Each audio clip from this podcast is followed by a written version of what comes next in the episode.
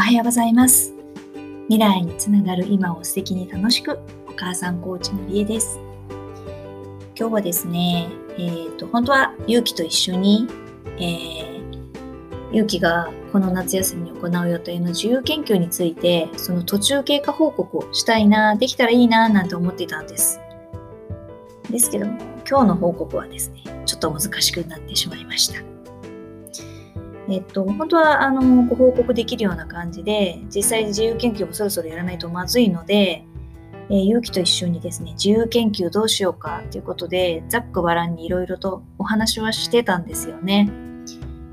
で最初のうちはすごいいい感じの滑り出しでそもそも自由研究することってなんかこうただやりゃいいってもんじゃないしそれじゃもったいないよねっていう話をしていてそのなんでなんだろうって思ってその基本的な部分の仕組みについてきちんと自分の頭で考えてその考えが正しいのか正しくないのかっていうことを自分で実際やってみて確認するっていうようなそういうことがすごく大切だよねみたいな話をしながらちょっと前に買った本なんですけれども物理の仕組みみたいな本をなんかなぜか引っ張り出してきてでその中にあるその基本的な考え方みたいなところの中で今日はなんかアインシュタインの相対性理論すんごい難しいテーマなんですけどそれについて勇気がちょっとこう本の中のあの文をね語ってくれたりとか。あとはその絡みからですねなぜかあの昔の宿題で使っていたあの星座版を持ってきてくれて星座のあの等級の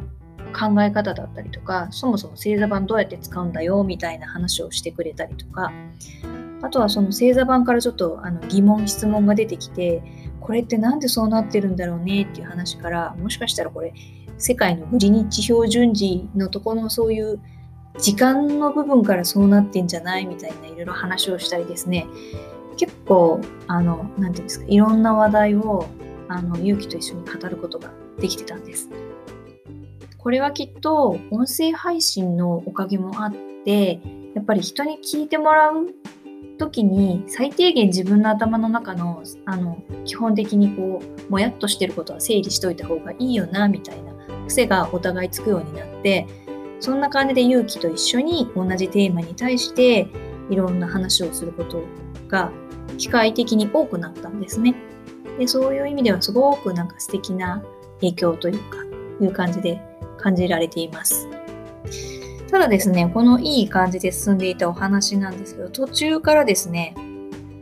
実際に今回の自由研究のテーマになんか勇気がしようって言っている、レンジでその卵をレンチンすると、なんかこう、爆発するんだけれども、そのあたりのことについて、なんでそうなるのかなって実験をしてみようみたいなのの具体的な話になった時に、だんだん雲焼きが怪しくなってしまったんですよね。なんかこう、音声、ちょっと前の音声でも話した通りなんですけど、勇気はその水の代わりに油を使うことで、その実際に研究結果をまとめていきたいみたいな話をしていて、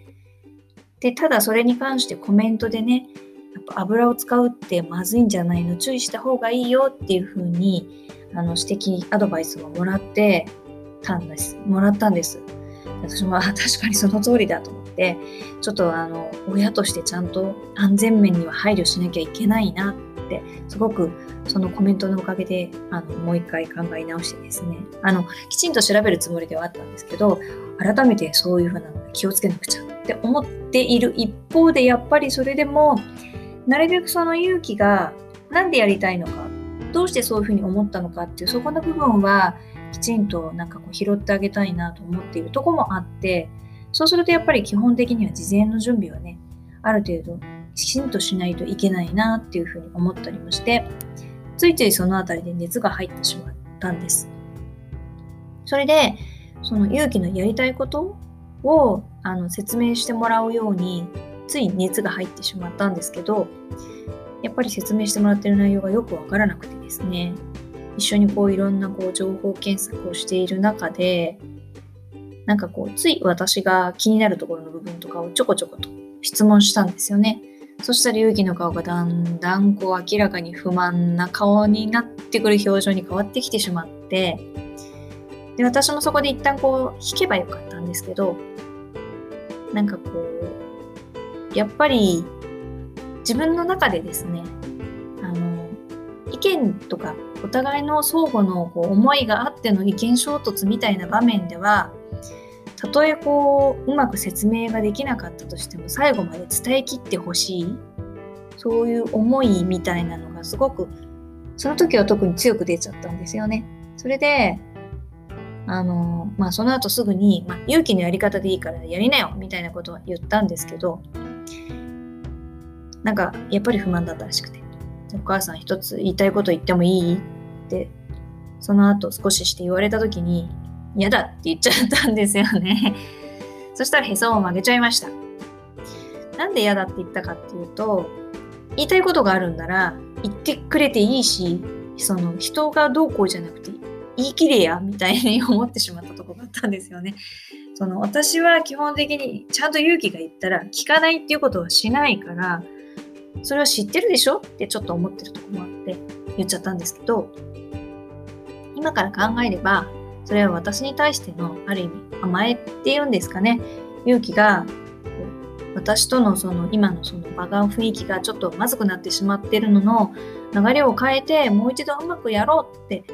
思った結果のもしかしたら言葉だったんじゃないかなっていう勇気なりの精一杯の言葉だったのかもしれないって今はちょっと思ってます。それなのに私が嫌だとか言っちゃうとね勇気としてはもういいよってそりゃなっちゃいますよね。まあお互いにそれはきっと思いがあってのまあこの結果ということで今ちょっと反省をしつつですね